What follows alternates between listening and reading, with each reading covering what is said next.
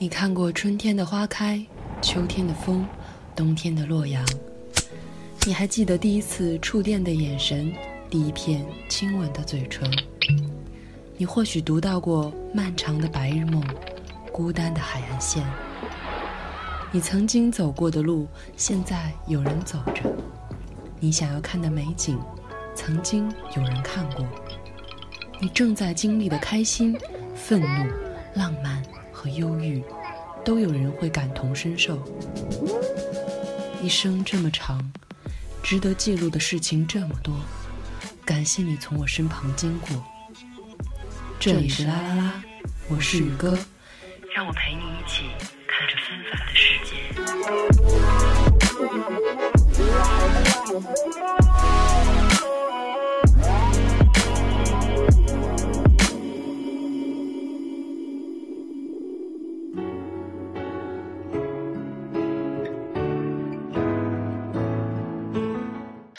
家好，这里是啦啦啦，我是宇哥，我是姐姐。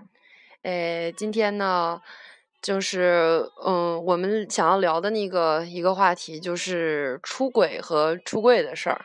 对，而且是针对某些群体。对。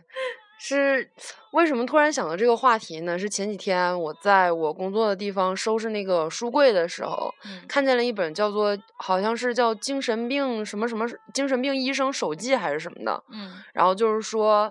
呃，这本书是九二年出版的，但是在那个时候，他对同性恋还是很不友好的。嗯嗯，一直就是把它当做一个精神疾病，包括一些什么电击疗法呀、什么厌恶疗法呀之类的，会想办法去治疗它。嗯，然后呢，嗯，就是说，相较于呃现在这个状态吧，嗯，其实当时的状态还是确实是很，就是比较像那种怎么说呢？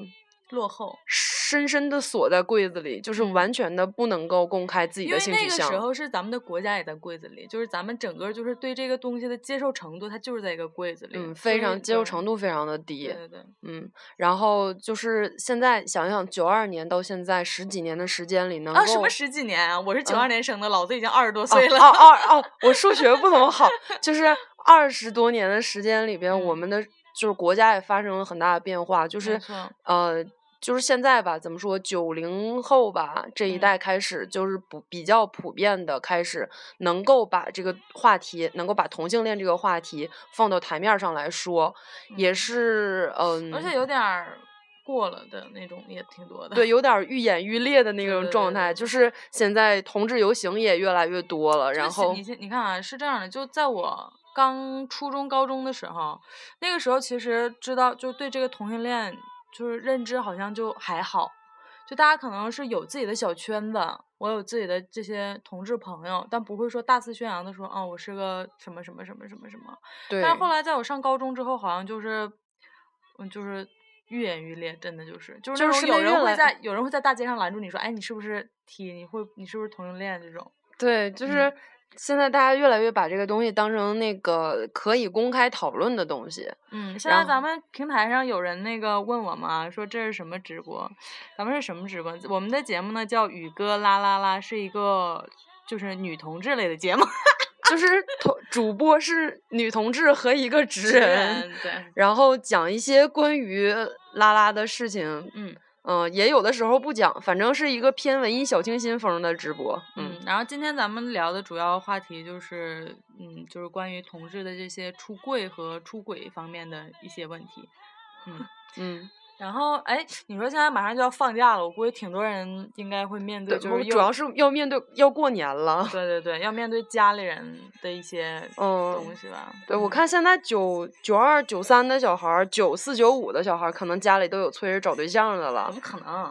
真有，就是我身边儿。我感觉我身边可能就是九二年还好，没有那么多。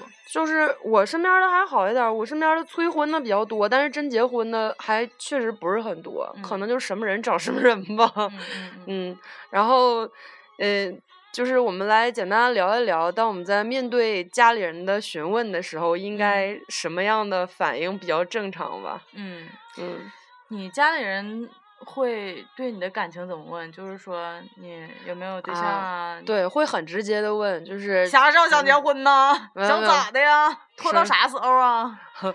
问我什么时候就是有没有对象呢？别嗯骗妈妈，就这个时候了，你就不用骗我了，我都嗯就是你都这么大了，是是该有个对象了家里人会问说那个，哎，其实你是不是已经有对象了？对我妈会特别好奇，我妈会觉得我可能是已经有对象了，但是因为没告诉她。你因为你总在拿手机，就可能他会觉得，哎，就是你是不是这聊啥呢？跟人完了还有一些喜怒哀乐的一些反应。对对对嗯，嗯，我经常在家的时候，就是去年，呃，去年那个蓉蓉给我打电话什么的，嗯我在家接的，我妈说跟谁呀聊那么长时间，嗯，没完没了，没完没了的。对，你一回家捧着手机你就不撒，嗯，嗯，没招儿，那你说就住手机里了，对，嗯，嗯就家长会问，就是你有没有对象啊之类嗯。的，然后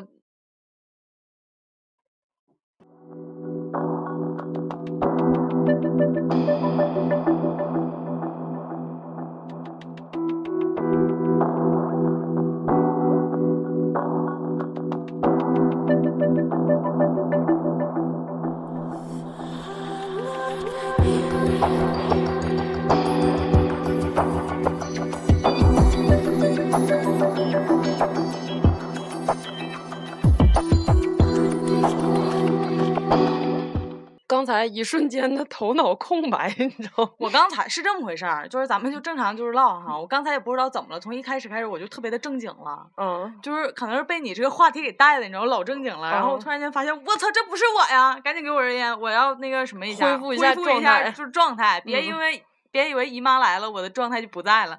但是我发现怎么的，就是哈哈哈哈，就是我宇哥就是以为我要水，你知道吗？可能是觉得我 来姨妈了，所以我在要需要点热水啥的，对对对，喝点热喝点热水，水。嗯就是家长会，就是以我自己举例吧，嗯家长会问我有没有对象什么的，我就跟他说没有啊，嗯想不想找啊？我不着急，我现在连连个那个正八百工作都还没有呢，我怎嗯么就是跟人家谈恋爱呀？是不是？就是嗯包括你说我万一我想给人买个东西，结果手里都没有钱，都是管爸爸妈妈要钱给对象买东西，是要不要点脸了是吧？嗯等我工作稳定下来再说。然后当我也挺好，因为你对暂时就是工作对，可现在这个状态是比较那什么。当然，如嗯果有工作了的话，可能就说啊，碰不见合适的呀，我们单位里全是女的啊 什么的。嗯，对对对，反正是我我我是有几个朋友是这么的，就是，呃，一个呢就是你别问我，就你别催我，我自己嗯心里有数儿，因为他就是嗯可能就是什么工作、经济一切就比较独立，所以他这么说的话，他父母可能给他的反应也是啊，那你自己看着办吧，就我们也不管你了，或者是嗯说干着急也没用，因为姑娘就是这个态度。完了，还有的就是那种嗯。就是半出柜的那种，你身边有没有那嗯种半出柜的？就是不是彻底的出柜了，但就是可能家里人就是已经差不多了解了的那种。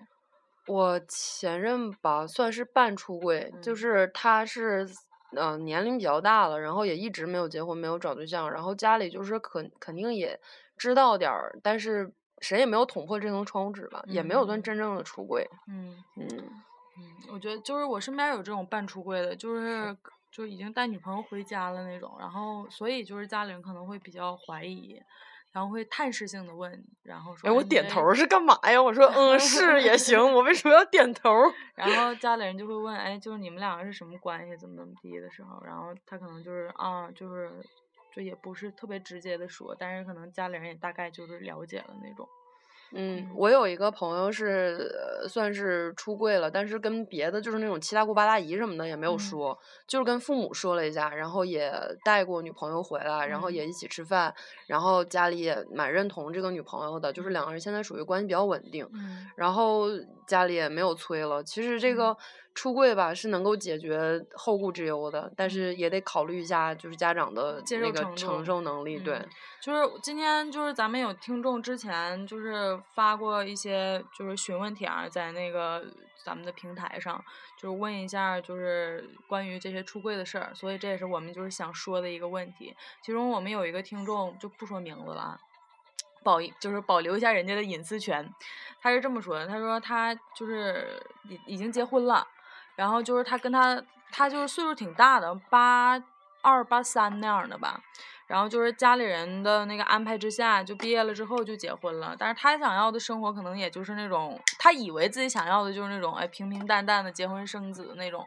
然后她跟她的老公就是她老公对她也不错，就是相亲认识的，然后结婚了也挺长时间了。但是她后来就碰到了一个小孩儿，就是小 T，然后就是那种很帅，然后嗯。你你懂得，就是那种挺会玩的，就挺会整浪漫的。然后这种就是没有太经历过感情事物，他就是也没怎么处过对象，就大学处过一个对象，然后毕业了就跟这个就现在认识的这个人结婚了。然后他就说那个跟这个女朋友在一起的时候，确实他也能感受到这个女孩就不是特别的成熟，有点幼稚。嗯。但是就是也是在就是在一起了之后，他能感觉到就是不一样的东西。就是了解这个世界，然后又什么激情啊，或者是说他的他说的更直白点，就是嗯，就是性体验比较不错吧，可能就是类似这种，嗯，所以他就是现在有点不知所措，就是说他是有点他有点想出柜，但是他觉得就是这个伤害挺大，但是他俩之间现在还没有孩子，就刚结婚两三年那样吧。哦，这种情况你觉得他应该怎么做？或者是啊，对，他还说他这个小女朋友呢，就是。嗯，挺依赖他的，就是经济啊，还有生活上都挺依赖他，因为他那个女朋友还是个学生嘛。哦，我也我也在猜想，就是当你刚才说说那个嗯，挺会玩浪漫的，挺会玩的之类的这种形容的时候，我就觉得这个孩子吧，应该是还没有经济独立。嗯。如果他经济独立了的话，应该不会就是，呃，怎么说呢？玩浪漫。就是对，就比较现实的时候，但你面对现实的时候，可能会觉得浪漫就没有那么重要了，就没有那么多心思去玩浪漫。然后，如果要是玩浪漫的话，多数多半要么是没有经济压力，要么是没有经济独立。嗯嗯，大概是这种情况。而且我也觉得啊，这个女孩儿就是这个呃听众吧，她也不见得是。同性恋，嗯，他也只是说打开了新世界的大门啊，觉得自己呃觉得这个可能挺好玩的，或者是体验了一些恋爱的感觉，然后他嗯对，恋爱的一些东西，对不一样的东西，但是这个也不能完全的说他就是同性恋，嗯，所以说。嗯，出柜这个事情，我觉得还是没有必要。就是至少自己了解清楚自己的性取向之后，才要说就是出柜不出柜的事情。然后现在这种情况怎么解决呢？就是如果你觉得跟一个女孩，因为有的男人可能会觉得你跟一个女孩出轨根本就不算出轨，就是玩儿。所以如果在嗯老公不知道的情况下吧，就是嗯你要是贪图这种新鲜感的话，你。爱贪就摊着吧，就别太那个，别太把它当成一种特别呃。但是他也反映了一个问题，就是这个小 T 呢，刚开始的时候就跟他说说我不在乎你已经结婚了，嗯，就他俩这个遇见的状态就有点像蝴蝶，就是经典的那个电影里的那种感觉。但是他的意思就是说，嗯，就是就是相处下来之后呢，又说那个啊，你就是跟你老公离婚啊，怎么怎么怎么样的。就有这方面的一些要求了。嗯，但是我我觉得啊，我还我还是因为蝴蝶里边那个最少就是嗯那个何超仪演的那个女的，她最少是知道曾经的时候，她曾经对一个女孩子有过那种感情。嗯。但是这个我们的听众来说，她并没有就是没有过同性的那种那个体验，就是她我觉得她不适合就是。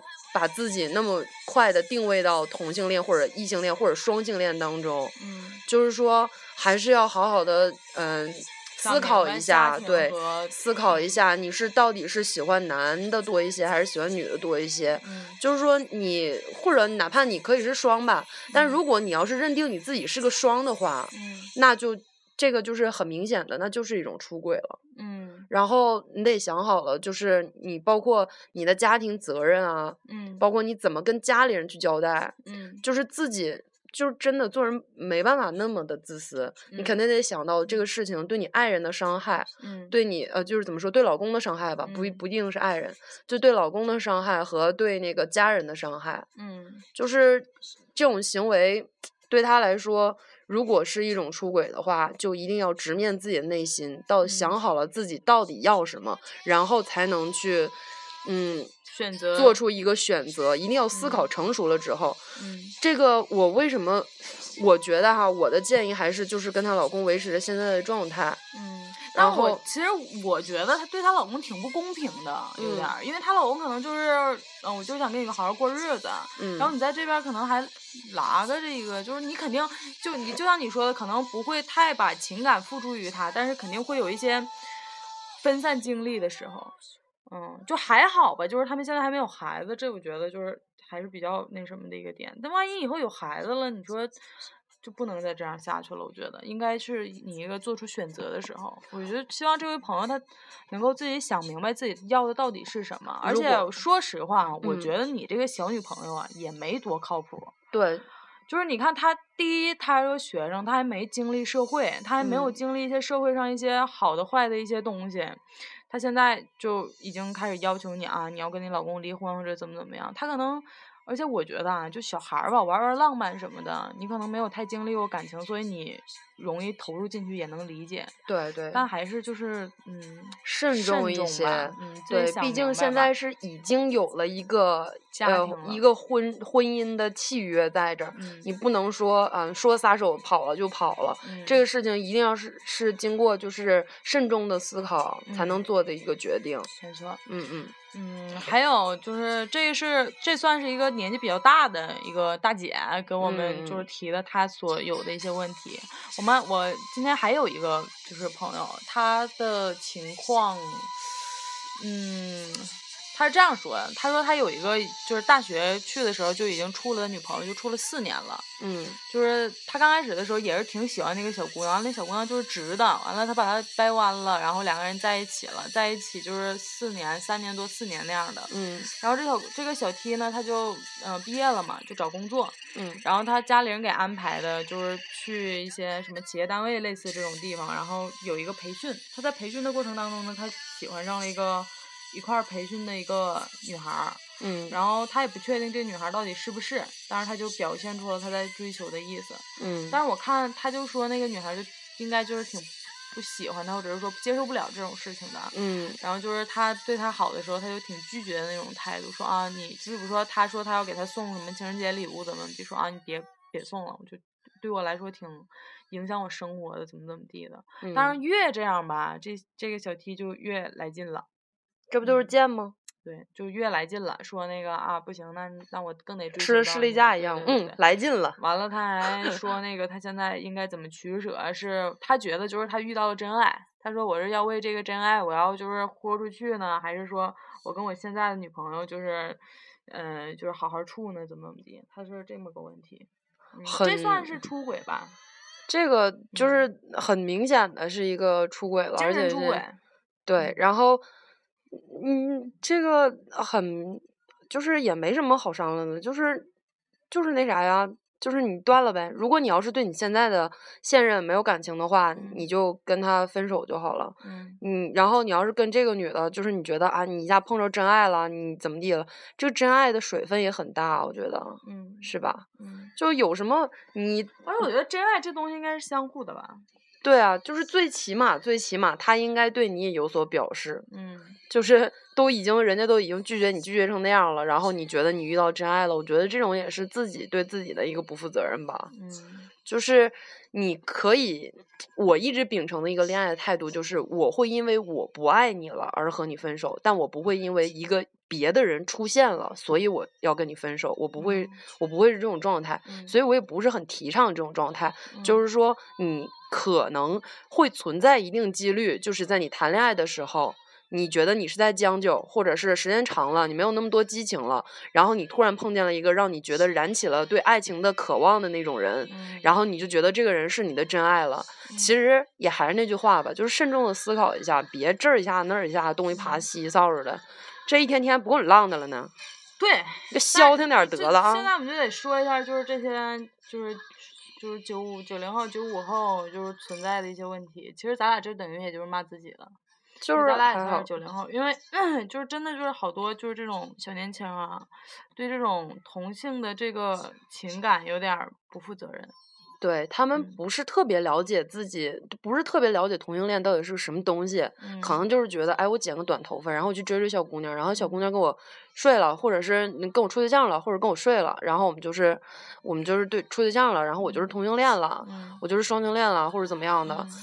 就是你好好的想一想，你到底是不是那块 料吧？嗯。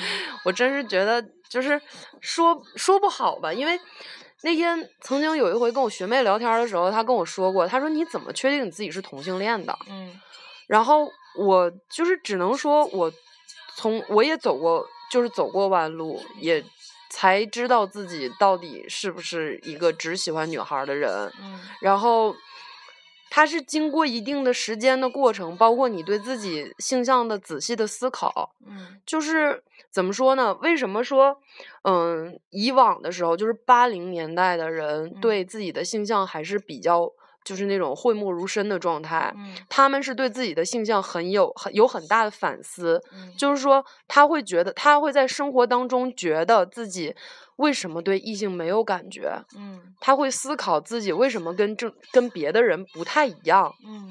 然后这个现在年轻的小孩儿已经没有这种思考了，就是直接说我要跟别人不一样。嗯，它是一个主动选择的问题，而不是一个就是说我们是在对这个东西感到困惑的时候，是嗯。自己去主动的去摸索、去探索、去嗯知道自己到底是一个什么取向。嗯。所以说，嗯，还是你爱玩儿就玩儿，但你别耽误别人吧。我就是觉得这是一个对基本的一个一个态度吧。就是当你没什么好输的时候，你随便怎么玩儿，可能都没有人会太在意，或者是大家也都。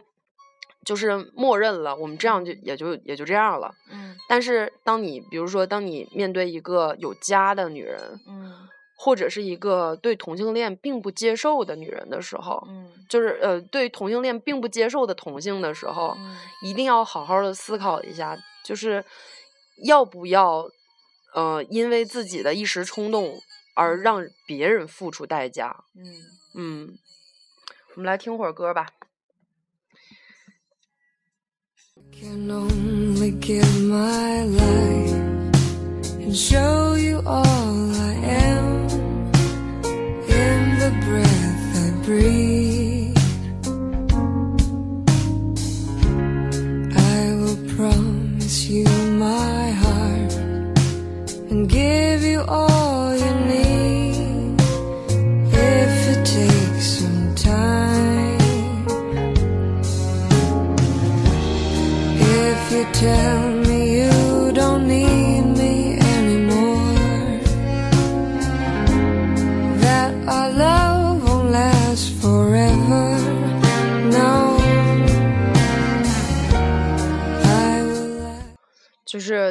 天在跟那个小同事聊天的时候，就嗯，我也不知道怎么了，我就特别脑抽，我就跟他说了一句，我说冰岛的女总理，嗯。就是嗯，应该是前年的新闻了吧。就是冰岛的女总理刚一上台的时候就同意了那个，就是颁布呃通过了那个同性婚姻的法案，就那个提案，嗯。然后就是带着他的女朋友，然后访华，嗯就是那种当时网上有一个评价特别的鸡汤，就是说我能为你做到的最好的就是我爬上权力的巅峰，然后让我们能够站在阳光下牵手那样的，嗯，嗯。我觉得这个真的是挺酷的。我跟你说，也就是这种心灵鸡汤太多了，导致就是现在这些年轻人呢，就是真不知道自己几斤几两是有的吗？没的的。嗯，我们说这个可能是就是比较那个你我跟你严重了分享个。事儿啊，嗯 是这样，我朋友呢跟他女朋友已经分手了，嗯然后他这个女朋友呢，就是刚分手的时候就还好，就是那种慢慢的也就断了联系，挺长时间了。然后呢，就是最近不知道怎么了，就开始抽风了，然后就是说那个啊，那个你怎么就是不爱我了呀？你为什么能不爱我了呢？就是类似这种，然后就不爱了，咋了？对，然后就开始一些作的行为，就这种事儿，你觉得就怎么说？就是他，就我这个朋友应该怎么去对待？你你是说就是你朋友是被作的那个是吗？对，被作的别，理他，就一直别理他，嗯，不要有任何不要跟他任何联系。如果你确定你不爱他了，你就压根儿就别就是，如果他还对你有感情，然后你对他要没感情的话，我觉得这千万别连连这。女的也不是说有没有感情，有点不甘心的那种状态。嗯，然后就是那种，就是作人的那个女孩儿不太嗯甘心呗。对对对对，然后时间长了就好了。嗯嗯我我其实我我刚开始跟我前任分手的时候，就是就是他就我觉得他对我可能还有感情，但是我对他已经没什么感情了。然后我就觉得嗯，那好吧，我们就是可以分手了。然后分手的时候，当时他就就当时跑到我家楼下来了，你知道吗？嗯从长春跑到我家楼下去了。然嗯后就是非得要跟我聊一聊到底是怎么回事儿啊，或者怎么地的。我说，我当时特别不想下楼，但是我后来在我朋友的陪同下，就是嗯跟他好好也聊了一聊。我觉得就是可能是我比较自私吧，我觉得我们没有就是那种。我我跟你在一起的时候，我已经我觉得没有爱了，然后也没有嗯就是那种我也不想再这样就是就这样的跟你生活下去，我嗯也不希望欺骗你，然后我们就还是分手吧。嗯然后包括我们两个发展方向，可能最后都不是，就是没办法，嗯就是有一个嗯共同的那种发展方向，哪怕是相近的，也都没有。你想过，就是因为就是出柜这个问题吗？因为他们两个好像分手的主要原因是不出，就是一方是坚决不出柜的一个状态。嗯，嗯我也想过，就是我其实曾经和我妈说过这个事情，就是嗯。在我跟我在我单身的时候，跟我那个以前的一个女朋友分手的时候，跟我妈说，我说妈，你还记得那个人吗？嗯。我说她是我女朋友。嗯然后我妈说啊，行了，玩玩就得了呗，那个快那什么了，因为那会儿是应该是大二大三的时候吧。嗯。然后她就说意思你你别别玩了，就是嗯。玩差不多该结婚就该结婚了，怎么地的，你就是玩心太重了，怎么怎么样的，就是嗯总体的来说是一个不太接受呃，就是嗯、蛮抗拒，然后嗯又不太相信的那种状态。嗯所以在这种情况下，我后来就是做了一个慎重的决定，就是以后永远不会跟我爸妈出柜，嗯就是能拖到什么时候算什么时候。嗯不过我妹妹现在已经知道这个事儿了。有一天跟我妹妹聊天的时候，我妹妹突然就是问我：“姐，你是吗？”然后我跟他说：“我说你对他有什么？你对同性恋有什么看法吗？”嗯然后他说：“因为他是学医的嘛，所以就会讲一些这个事情。”然后他说：“那个，嗯。”他说：“我们也都学过这个事情，我对这个事儿本身没有什么那个就是不好的想法，但是我嗯可能比较抗拒你是同性恋这件事情。嗯然后我就简单的跟他聊一聊吧。那天晚上也聊了一个多小时，然后我就跟他说，嗯，我是怎么样确认自己的性取向，然后嗯，一步一步走到现在。然后他问我你现在有女朋友吗？我当时还是单身状态，我跟他说我没有。然后他说那你没有的时候，你怎么能确定你自己是同性恋呢？我说因为我想追女孩儿啊。嗯，对就是我喜欢的是女孩子。嗯，对对对，我就是想追女孩儿，我对男人没兴趣，就是这种状态。然后我妹妹就说，就是后来她也表示了理解，就是说，嗯，希望就是不管怎么样吧，还是在事业上做出一个表率来，这样最起码家里人不会太担心我过得好不好。嗯，嗯嗯，咱们现在有一位听众发来了一张照片儿，哦，这是一张东北的冬天吗？冬天的照片吗？哎呀，但是我跟你说啊，就长春这个地方啊，那真是拉拉遍地啊！你就上桂林路吧，同志街，我跟你说，这名字绝对的就是名副其实。对，满大街都是同性恋，男的同志女的街对，就男的女的都有。对，同志街 gay 林路嘛，著嗯名的同志街 gay 林路。就是这个圈儿，就比如说你开着一个那个拉拉的交友软件儿，或者是 gay 的交友软件儿，你一开，一开，你两在米之内都有人，对你，你可能床上就有人吧。太吓人了。嗯哎呀，但是我觉得啊，就是两个人在一起，嗯，千万不要就是像这种就是同志哈，嗯就千万不要说逼对方出柜，出柜这样嗯我觉得就是因为每个人的这家庭状况不太一样你可能你家里人可能会比较容易接受，或者说你没有太考虑你家里人，你在对，对。就相当于就是你比较你比较私嘛。自私的嗯去想做这件事情的时候，你不要要求别人也同样的去做跟你一样的事情，因为可能对每个人来说，他的家庭环境也不一样，然后他可能对这个嗯事情的接受程度也不一样，或者是说对他来说，可能家里人才是更重要的。他他他家里人可能接受，但是他不想让家里人有这么一个煎熬，或者是说这么个过程。其实我觉得会遭受白眼吧，或者是一些，冷嘲热讽。因为你想想，你父母可能接受了，但是你身边那些什么七大姑八大姨不一定理解。这样的时候，你又没办法一个一个人的去解对，释。当你母亲就是就是你家里人站在你身边去跟你一起面对这些事情的时候，你不觉得对你的家里人来说是一种很不很不负责任，很不负责，而且很嗯。不公平的一个事情嘛？对对就你看他们养你生你就是这么多年，就是咱们已经是还要因为你而无端的遭受一些猜疑和什么的时候，就是如果家长愿意站出来帮嗯。你一起对抗这个世俗的话，嗯，那就是嗯，这个就是也是非常的祝福了。我会心疼这样的家长，我会觉嗯。得这些家长就是嗯真不容易，就就我是绝对不会包括现在有一些家长都开始投身在那个同志活动当中，就包嗯。括有那个呃，觉得这样的家长同志什么家长会那种，第一，这样的家长少；嗯第二确实很少挺难的，因为这个嗯。过程不是说谁都能接受。对，就我不是说就是就是这个同志的，就是这个情况不是特别好啊，他是越来越开明了，对，但是我希望就是会等到有一天一切都可以的时候，你再去做这样的事情。对，嗯，就现在咱们有那个听众给我们发了一个心，哎呀，还好像是雾凇啊，挺好。嗯这是在嗯，祝我们，就是 祝这些同志给我们点赞是吗？对对对对，旁边有嗯旁边有点赞的功能啊。然后这位朋友说：“我是新来的，请多照顾。”谢谢你收听我们的节目。嗯嗯，就是我给大家简单的说一下出柜的一些简单的，就是在我看来啊，这也是一个很个人的东西。嗯就是在我看来，出柜需要什么样的条件吧？嗯就是首要一点，你经济要独立。就是我的意思是说，在普遍的状态下出柜，就是是说，在一个不是非常开明的家长家庭环境下，怎么么样出柜？首先你得有，嗯，就是经济的独立。嗯嗯，如果没有的话，这样就是如果家里生气，一断粮，你废了。嗯对或者是哪怕你这个时候能去投靠你的女朋友或者男朋友，这时候也不是很可取。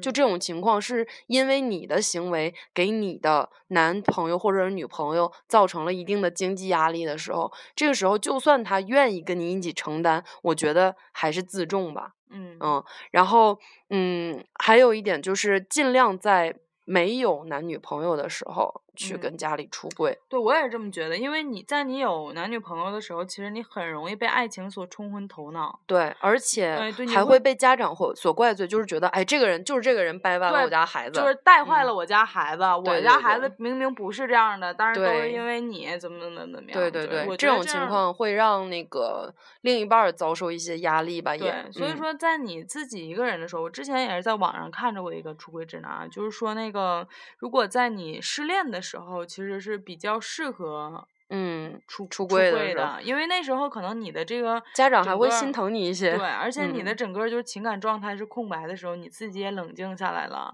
对，嗯，然后你家里人看到你也不是说因为谁，嗯。你是因为这个情感，呃，你也受到了伤害。就是作为父母，其实最初的可能感觉就是说会先心心疼一下自己的孩子，然后他也会，嗯，就是我觉得这样的状态会比较好一些，嗯可能就是理解程度比较高一些吧。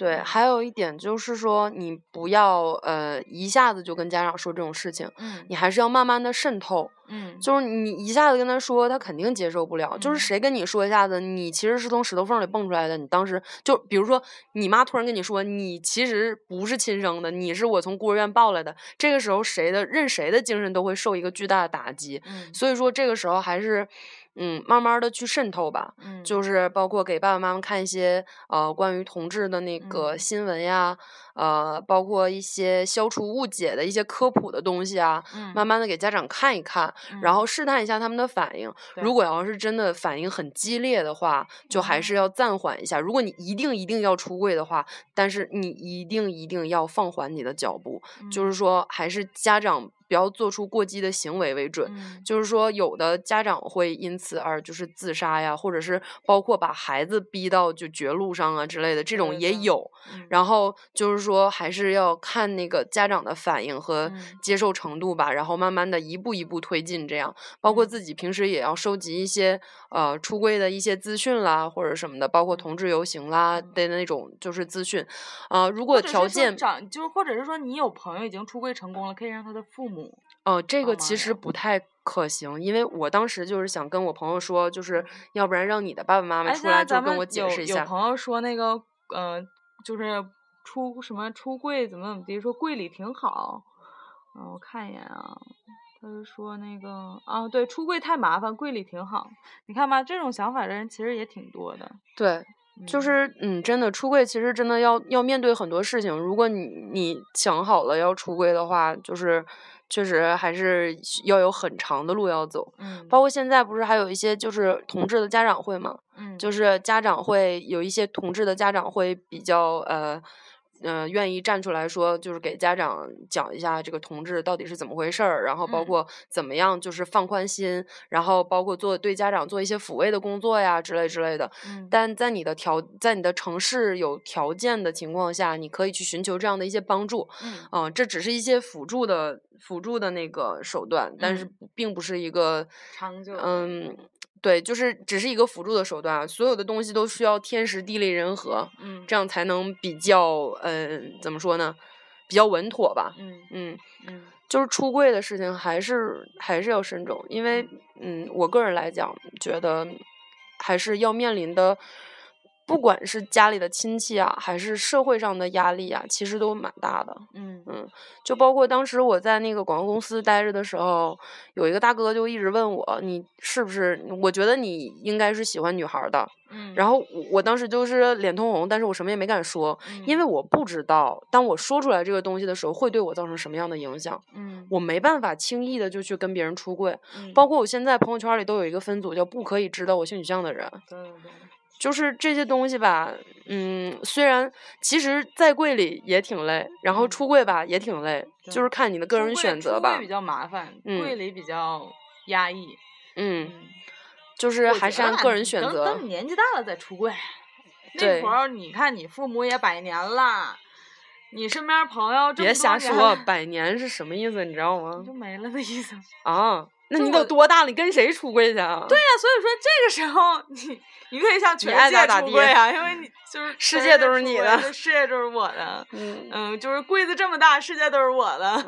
我觉得那种感觉应该也挺爽的。但是可能熬不到那时候啊，因为跟家长的年龄差距也就二十来岁，嗯，还。还怎么整啊？嗯，行，行嗯。嗯，难过锁在眉头，一拳打在我胸口，越说，越忍越沉默。只能怪自己，是我多欠你留下来陪我，承诺没有说，你手拉着我，眼光好温柔，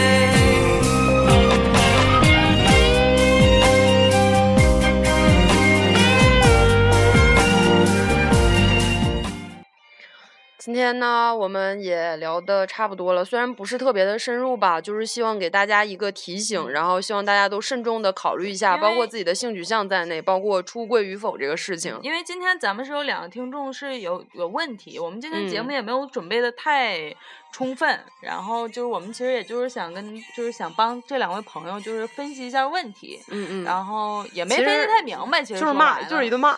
反正你们就自己看着办吧，这玩意儿啊就 感情的事儿太复杂了，我们也不知道呢。嗯，反正就是如果听我们的话，还是过好自己当下的生活，然后时就是时间能见证真情，所以对说对对等时间告诉你答案吧。嗯行，那今天咱们的节目就到这儿吧。嗯，谢谢大家的收听，好，拜拜，拜拜。